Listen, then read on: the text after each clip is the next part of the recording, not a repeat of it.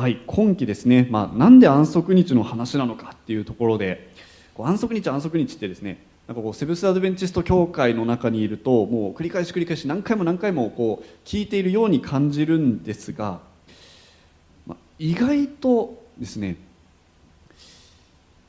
意外とあまり安息日のこう意味っていうのを考えると、えー、まあこれこれこういうことですよねっていう、まあ、正解の文みたいなのは分かるんですが、本当に心からそれをなんていうんですかね、自分のものとして納得して心からなんていうんですかね、まあ、理解して、まあ、信じているだろうかというのは改めて振り返ってみる意味がすごくあるのではないのかなと感じたんですね。まあ、この安息日、まあ、土曜日の安息日を大事にしてるんですよっていう時に、まあ、どういうふうにまあ説明されるでしょうか。あのセブンス・デー・アドベンチスト教会っていうぐらいだからね、セブンスデーなのかめ、まあ、大事にしてるんですよ、セブンスデーの教会員だから、まあ、土曜日安息日守ってるんですよっていう説明だとやっぱりこう不十分なのかなという気もするわけですよね。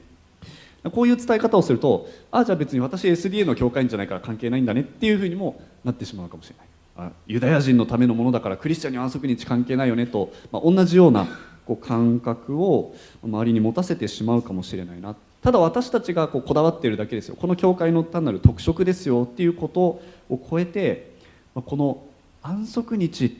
ということの中にもっともっと広くて、そして深い意味が込められていて、これはしかも終わりの時代には、えー、エスディーエー のクリスチャンだけに限らず、その日本人も含めた全ての民族に伝えられる大事な大事なメッセージなんだ。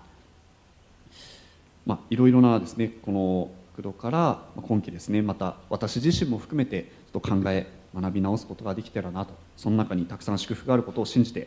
おります。この安息日って実は、えー、ですね、まあ、この律法、神様の律法、十戒ですよね、イスラエルのために与えられたこのモーセの十戒の中の一つに、この安息日に関する戒めがあるんだですね、ことがあるわけです。それは休みなさいという、まあ、不思議な戒めなわけですよね。休みなさい、まあ、今あの本屋さんとか行くとですね、まあ、健康に関する本だったりとか、あるいはこう仕事に関するこうビジネス書だったりの中でも、やっぱりこの休むこと、休息を取ること、休養することの大事さ、重要性、どれだけそれが必要かっていうことですね。正しいこう休息の取り方みたいな、そういう本だったりメッセージっていうのはこの世間の中でもたくさん出てるわけですよね。もういろんな人たちが、特にこの現代社会の中で休むことが難しい、どうやったらうまく上手に休むことができるんだろう、力を取り戻すことができるような休養が取れるんだろうと、みんな知りたいと思っているだろうなと思う中で、ある意味この安息日の戒めというのは、私たちにこの休み方、ある意味最高の休み方というのを教えてくれている戒めなのかなとも思うわけですね。今日はちょっと最初にですね、皆様休みは足りているでしょうか皆様しっかりと休むことはできているでしょうか。この自分自身のこの休むということ、休息を取ることということ、ここがですね、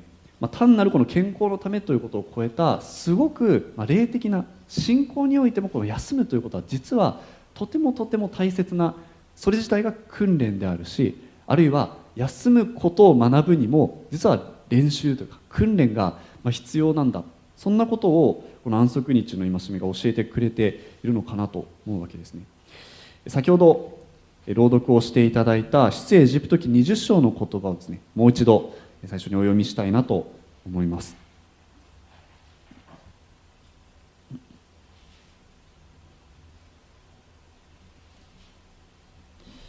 出エジプト記にじゅう章のはち節からじゅういち節が、このモーセに与えられた神様の律法十戒の中に記されている安息日の戒めですね。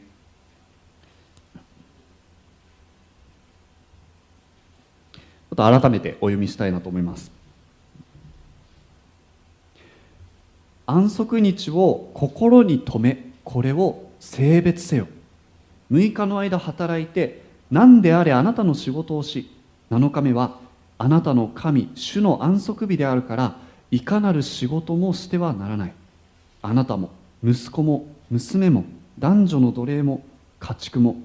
あなたの町の門の中に起立する人々も同様である。むいかの間に主は天と地と海とそこにあるものすべてをあそこにあるすべてのものを作り、なのかめに休まれたから、主は安息日を祝福して聖別されたのである。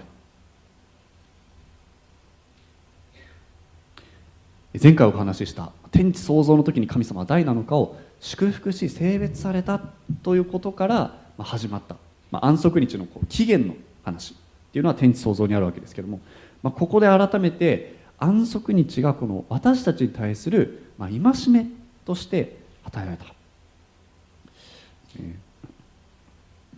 この言葉ちょっとこう分解して見てみると、最初にですね、安息日を心に留めこれを聖別せよというのが戒めの言葉なんですね。不思議ですよね。心に留めなさい、そして聖別しなさい。これはどういうことなんでしょう。まあ、心に留める、もともとの言葉は本当に思い起こすとかですね、記憶する、覚えておくとか、はい、心に留める、そういう意味ですよね。そして聖別する、これは本当に清いもの、聖なるものとして、まあ、特別なものとしてその時間をですね、まあ、扱うとか取っておくとか区別するとか、そういう意味がある言葉なわけです。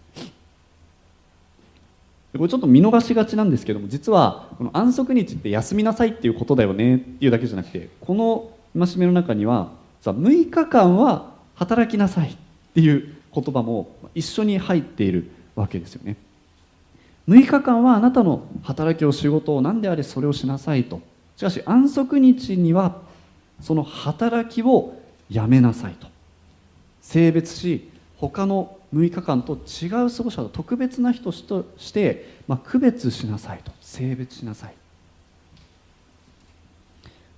ある意味ですね、このなのかめを特別にするということは、その他のむいかかんの使い方も、まあ、注意深く生活する、過ごすということにもつながるのかなと思うわけですね。これはあのよくいろんなですね、こう時間の使い方とか休みの取り方っていうあの本の中では必ず言われることなんですけども、もう休む、何かあるいは特別なことをする、普段できない大事なことに時間を使うっていう時は、もうその時間を取っておくってですね、そこに他のこう所要事がこう入り込んでしまわないように、そこはもう神聖な時間としてこう確保する、まあ、そういう言い方を言われたりします。逆にですね、何時には仕事を終えて帰るとかですね、何時からはもう子供と遊ぶ時間だから帰るとかいうふうにしておけば、それまでの時間の使い方、ああの時間にはやっぱ帰らなきゃいけないから、うまく一日の時間を使ってちゃんと仕事を終わらせようっていう、もっとこう意図的に時間を、まあ、だらだらと仕事をするよりもあの効率がいいんだよみたいなことを言われたりしますよね。心に留め聖別する、心に留めるという言葉、これはすごく、まあ、心に関することですよね。ただ、あ、土曜日が安息日なんですね、なるほどという、まあ、情報として記憶するということではなくて、心に留めるというのはある意味それを事あるごとに思い出すような、あ、もうすぐあの日が来るな、なんとなくワクワクして楽しみにするような、むいかかんを過ごしている間も、あ、もう少しで安息日だな、時々思い出して、よし、安息日まで頑張ろう、そういうふうにどこか心の中にいつもこの安息日のことをこう思って思い続けているような、まあ、そんなニュアンスの言葉なのかなと思います。私、まあ、この大事な時間を取っておくっていう話でいうと、私子どもの時ですね、まあ、小学生とかの時にですね、えー大河ドラマ、皆さんご覧になっている方いらっしゃいますかね。その時、新選組っていう大河ドラマ、私あの大好きでハマってしまったことがあるんですね。しょうがくろくねんせいの男の子、新選組、毎週日曜日の夜はちじ、楽しみでしょうがないってですね、その時間は自分にとってこう特別な時間になったわけです。もう、えーですね、いろいろこう本だったりとかフィギュアだったりとかですね、あの頃集めていろいろ買ってですね、新選組のことをこう、あのー、勉強してこうオタクみたいな感じでやっていましたけれども、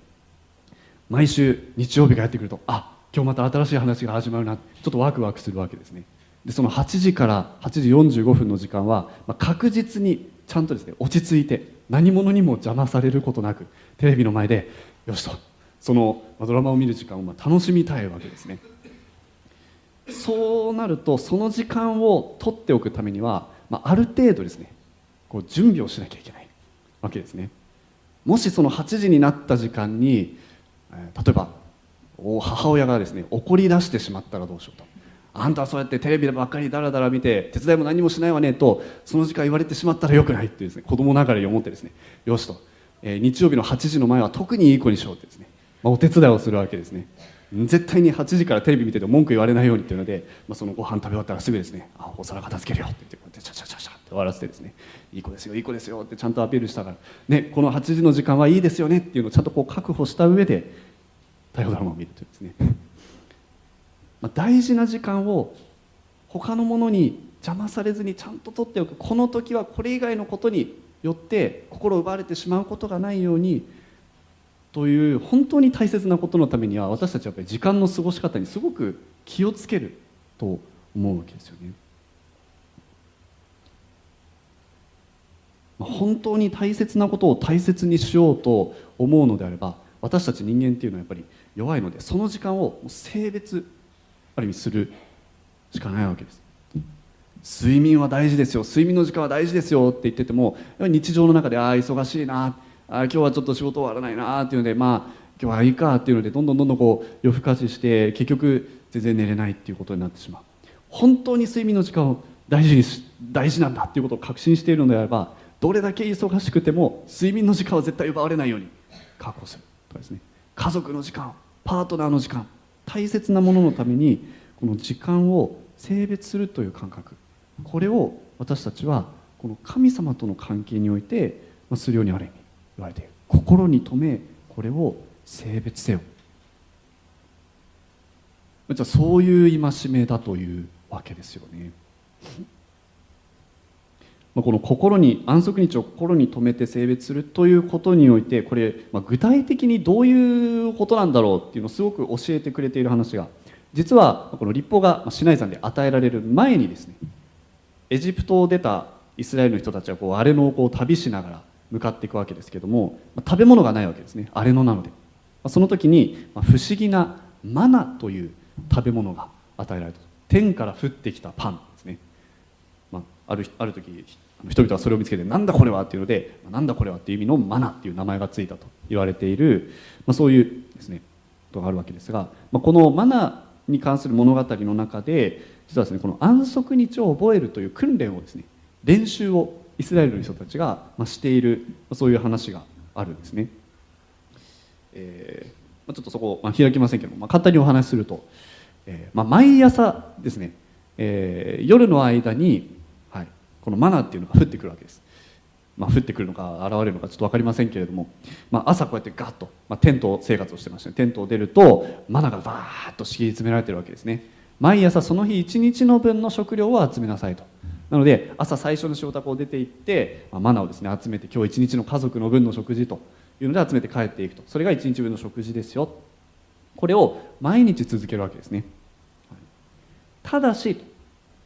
むいかめとなのかめだけある特別なことが起こる。それは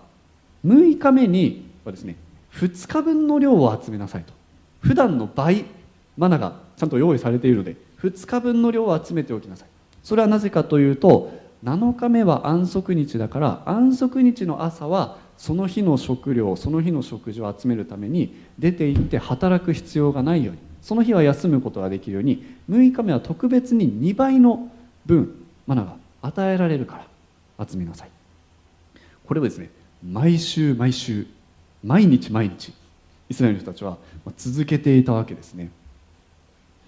面白いですよね、まあ、集団生活をしながら朝毎日こう働いて働き、まあ、ある意味それが、まあ、彼らがこう家族を養っていくための食事を毎日あの得られるようにするための毎日の働きだったわけですね。でも安息日はそれをするな、そのためにむいかめににばいの量を神様はあなたに与えられる約束があった、まあ、こういうふうにですねモーセがあの説明するんですけれども、まあ、イスラエルの人たちはですね、いやそんなこと言ってもっていうですね、安息日の朝になってもなんかちょっとそわそわしちゃって、ちょっと食べ物を取りに行こうっていうと、あれマナがないなっていうので、だから言ったじゃないですかと、ちゃんと神様の言葉に、まあ、なかなかこう従わないイスラエルの人たちとかも出てくるわけですね。でもある意味でこれだけこう分かりやすい奇跡ですよね。毎週毎週のように安息日は特別な日だよ、安息日は休むんだよ、だからそのためにむいかめにその備えをするんだよっていうことをすごく分かりやすい実際的なこの練習訓練によって、あ、安息日を毎週心に覚える、でそのいちにちまえにその安息日を休むことができるように備えるということを訓練していたわけですよね。練習をしていたわけですよね。でこの、まあ、安息日の話について後々モーセがですね振り返って、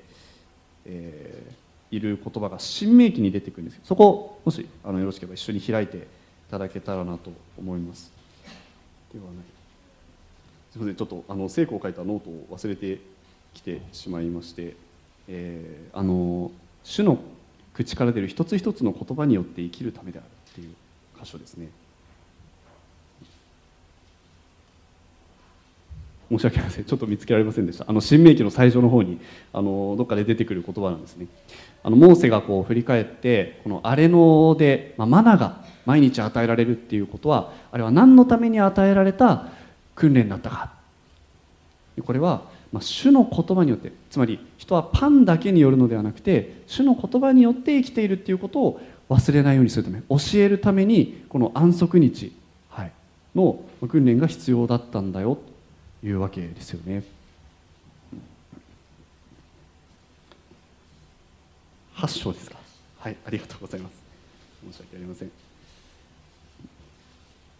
あ、はち章でした。はい、ありがとうございます。すみません、もう本当ちゃんと聖句覚えないといけませんね。えー、新明記のはち章の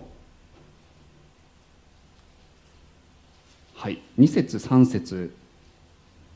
のところですね。ちょっとお読みします。あなたの神、主が導かれたこのよんじゅうねんの荒れ野の旅を思い起こしなさい。こうして主はあなたを苦しめて試し、あなたの心にあること、すなわちご自分の戒めを守るかどうかを知ろうとされた。主はあなたを苦しめ飢えさせ、あなたも先祖も味わったことのないマナを食べさせられた。人はパンだけで生きるのではなく、人は主の口から出るすべての言葉によって生きることをあなたに知らせるためであった。はい、ありがとうございます。この安息日について実会の中で示されるだけではなくて、実際に安息日を覚えて心に留めるというのはどういうことか、その中で神様は何を教えようとされているのかということも、イスラエルはこの荒れ野の旅の中で訓練練習をしていたというわけですよね。まあ、ただしですね、それを、まあえー、と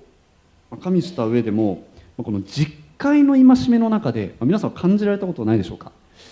あの後半になるとですね、結構、まあ、分かりやすい戒めが多いわけですよね。殺してはならないとかですね、盗んではならないとか、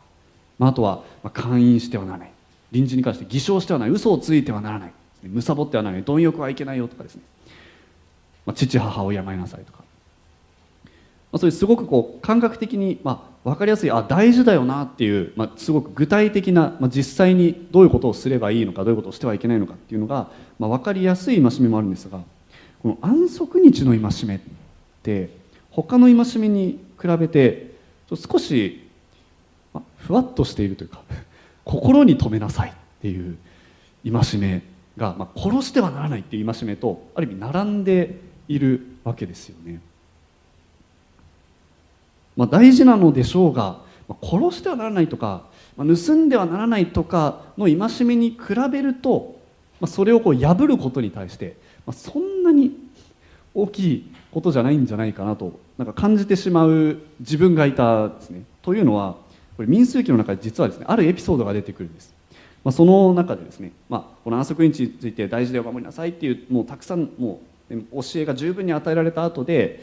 えーまあ、すごくあからさまに意図的にですね、安息日関係ねえよって言って安息日この薪際滝際集めにですね、この普通に普通に仕事をしに出て行ったある男の人がいて、ああちょっと安息日だよって言って見つかっちゃうわけですよね。でもその、まあ、明らかに神様の戒めを破っているその男に対してどうしたらいいかっていうのがみんな分からなかったってわけです。で神様はちょっと安息日を守っていない人についてどうしたらいいかっていうのは今まであんまりちゃんと教えてもらったことがないのでどうしましょうって相談すると、そこで神様はかなり厳しい言葉を言うんですよね。その男は死ななければならない。ええー、で、まあ、実際にそのですね、今罪を彼は負ってえー、死んでしまうというわけですよね。まあ、ここをちょっと聖書はあの初めて読んでここを見たらちょっとつまずいちゃいそうだなと感じるような聖句だったわけです。もしこれがあ、まあ、なんですけども、これよく考えて、もしこれが例えば、えー、人をこう殺した人、あるいは暴行を加えた人がその場で見つかって彼は死ななければならないとかですね、何かものすごい盗みを働いて見つかった男が彼は死ななければならないと言われたのであれば、なんとなくこう納得しそうだけども、こう安息日を破ったっていうことであなたは死ななければならない、他の戒めと同じように神様がそれに対してこう扱われたときに、えー、まあ、無意識に思ってしまう自分がいたんですね。えー、ただ安息日を破っただけなのにってどこかで多分思ってるということなんだと思います。人を殺すっていうことに比べてそんなに大きいことじゃないじゃないかと感じてしまっている自分がいるわけですよね。ここで神様が一体何をこれ言おうとしたのかっていうのが、まあ、すごく難しい部分ではある、あるんですが、まあ、あるんですが、一つ確実に言えることは、神様にとってこの安息日を心に留め聖別せよという戒め、この言葉は神様にとってですよ、人を殺してはならない、盗んではならないという言葉と何ら変わらない、むしろそれよりも大きな意味がある、大事な重要な戒めであるということ。多分そのエピソードがなかったとしたら、私たちは自然にですね、安息日のこと別に気にしなかったとしても、まあ、人を殺したりとかそういうことに比べたら大したことじゃないよねって、おそらく安息日のことをやっぱりどんどんどんどん軽んじてしまうということがないようにおそらくされているのかなと思うわけですね。これはまあ私にとってちょっと個人的に今回ですね、まあ、衝撃だったというか気づかされた部分でした。まあ、ただこのですねエピソードを人を裁くために用い始めると、あの大変な悲劇になると思います。あの人安息日守ってないぞ、ああの人も安息日守ってないじゃないかっていうことを、まあ、し始めるために、まあ、決して用いるべき言葉ではなく、これは私たちが自分に対する神様の呼びかけとして、しかしもう一度受け止めることは大事なことなのではないのかなというふうに思うわけですね。まあ、この律法というのは人を救うことはできないわけです。これ私が自分のことを振り返って安息日ちゃんと守れてるかっていうとですね、この牧師は一番安息日にこう安息してないっていうふうに言われたりするわけです。もうなんか普段のこう仕事のペースでですね、普段のこう仕事をしている感じで安息日を過ごしてしまうっていうことで、なかなか自分の中でなんていうんですかね、本当に安息日性別できてるだろうかっていうこと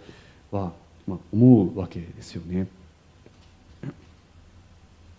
でもだからこそ、まあ、人を殺してしまったものに対しても、盗んでしまったものに対しても、まあ、その罪が許され罪から逃れるための、このイエス・キリストの死を表す犠牲制度が、まあ、この旧約聖書の中にも含まれていたように、私たちはこの安息日を聖別する、安息日を守るということについても、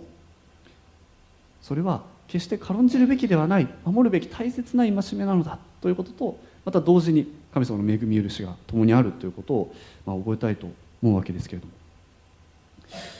まあ、今日この部分をですね、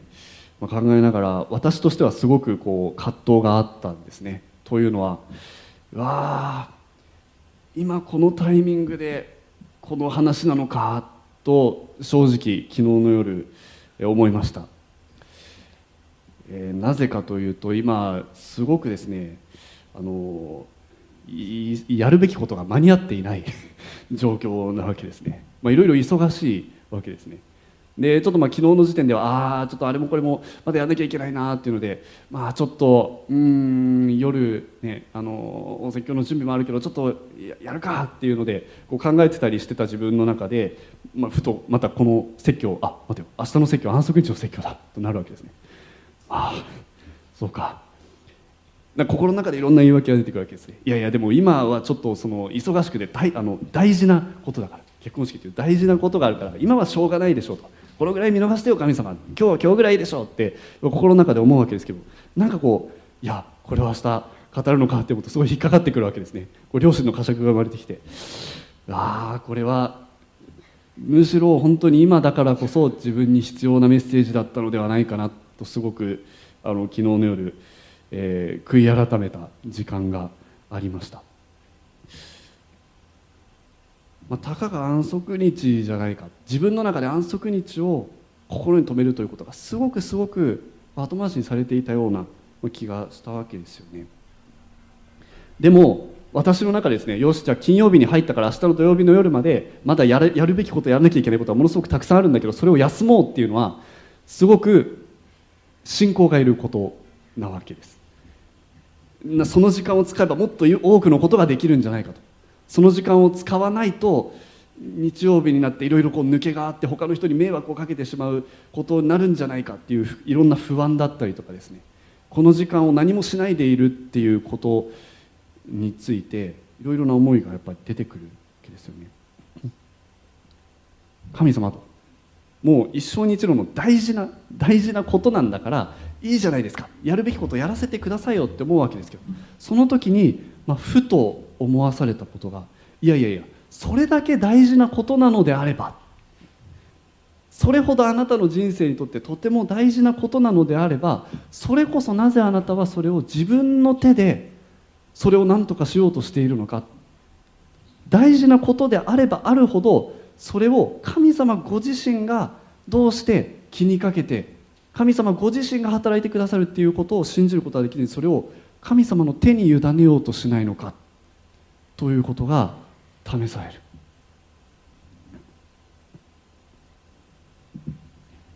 いやいやいやいや、神様だって今日一日のね食べ物の分だって集めに行かなきゃいけないですからって、いやいや、だとすればあなたに必要なものは私が分かっている、でそのためにあなたの、えーですねえー、必要が満たされるように私は必要なものを十分に与えることができるのは私だけなんだ、だとしたらなぜ私にそれを委ねないのか。いやいやいや、土曜日に仕事しないと、土曜日にこれやらないと大変なんですよ、いや土曜日の時間もったいないですよ、ここにいくらでも 私, た私がまだやれることあるんですから、いやいやいやいや、この時だけなんですから、私にとって大事なことなんですから分かってくださいよ神様、休めなんて言わないでくださいよ、いや私は分かっているよと、全部分かっているよ、何があなたに必要で何があなたに大事なのか全て分かっていて、それを満たすことが私だけであるのに、なぜそれを私に委ねようとしないであれば、あなたは全部自分の手でそれを何とかしようとするのか。休むということには訓練が必要である。休むということには信仰を働かせる必要がある。しかしこの安息日を毎週私たちは心に留めて、自分の手の働きを終えて、そして自分の生活のことを含め自分自身にとって大切なもの全てを、神様あなたにこの日は委ねします、あなたのためにこの日をお捧げします、それを毎週のように言い表すときに、私たちはこの信仰、神様に対する信頼の思いというのを日々深めていくことができる。私たちは簡単に神様を忘れてしまう、そういう弱い存在です。日ごとの仕事をしながらですね、いろんなやらなきゃいけないことをあーっと追い回されながら、その自分の思いの中から神様をすぐに締め出してしまう。でも主は言われる、安息日を心に留めなさい、安息日を性別することのために働きをやめなさい。これは私たちにとって決して殺してはならない、盗んではならないという戒め以 上, 以上に、えーまあ、大切でないものではありません。むしろ私たちの救い、私たちの人生の幸福、その全てがこの点にかかっているというのもできる。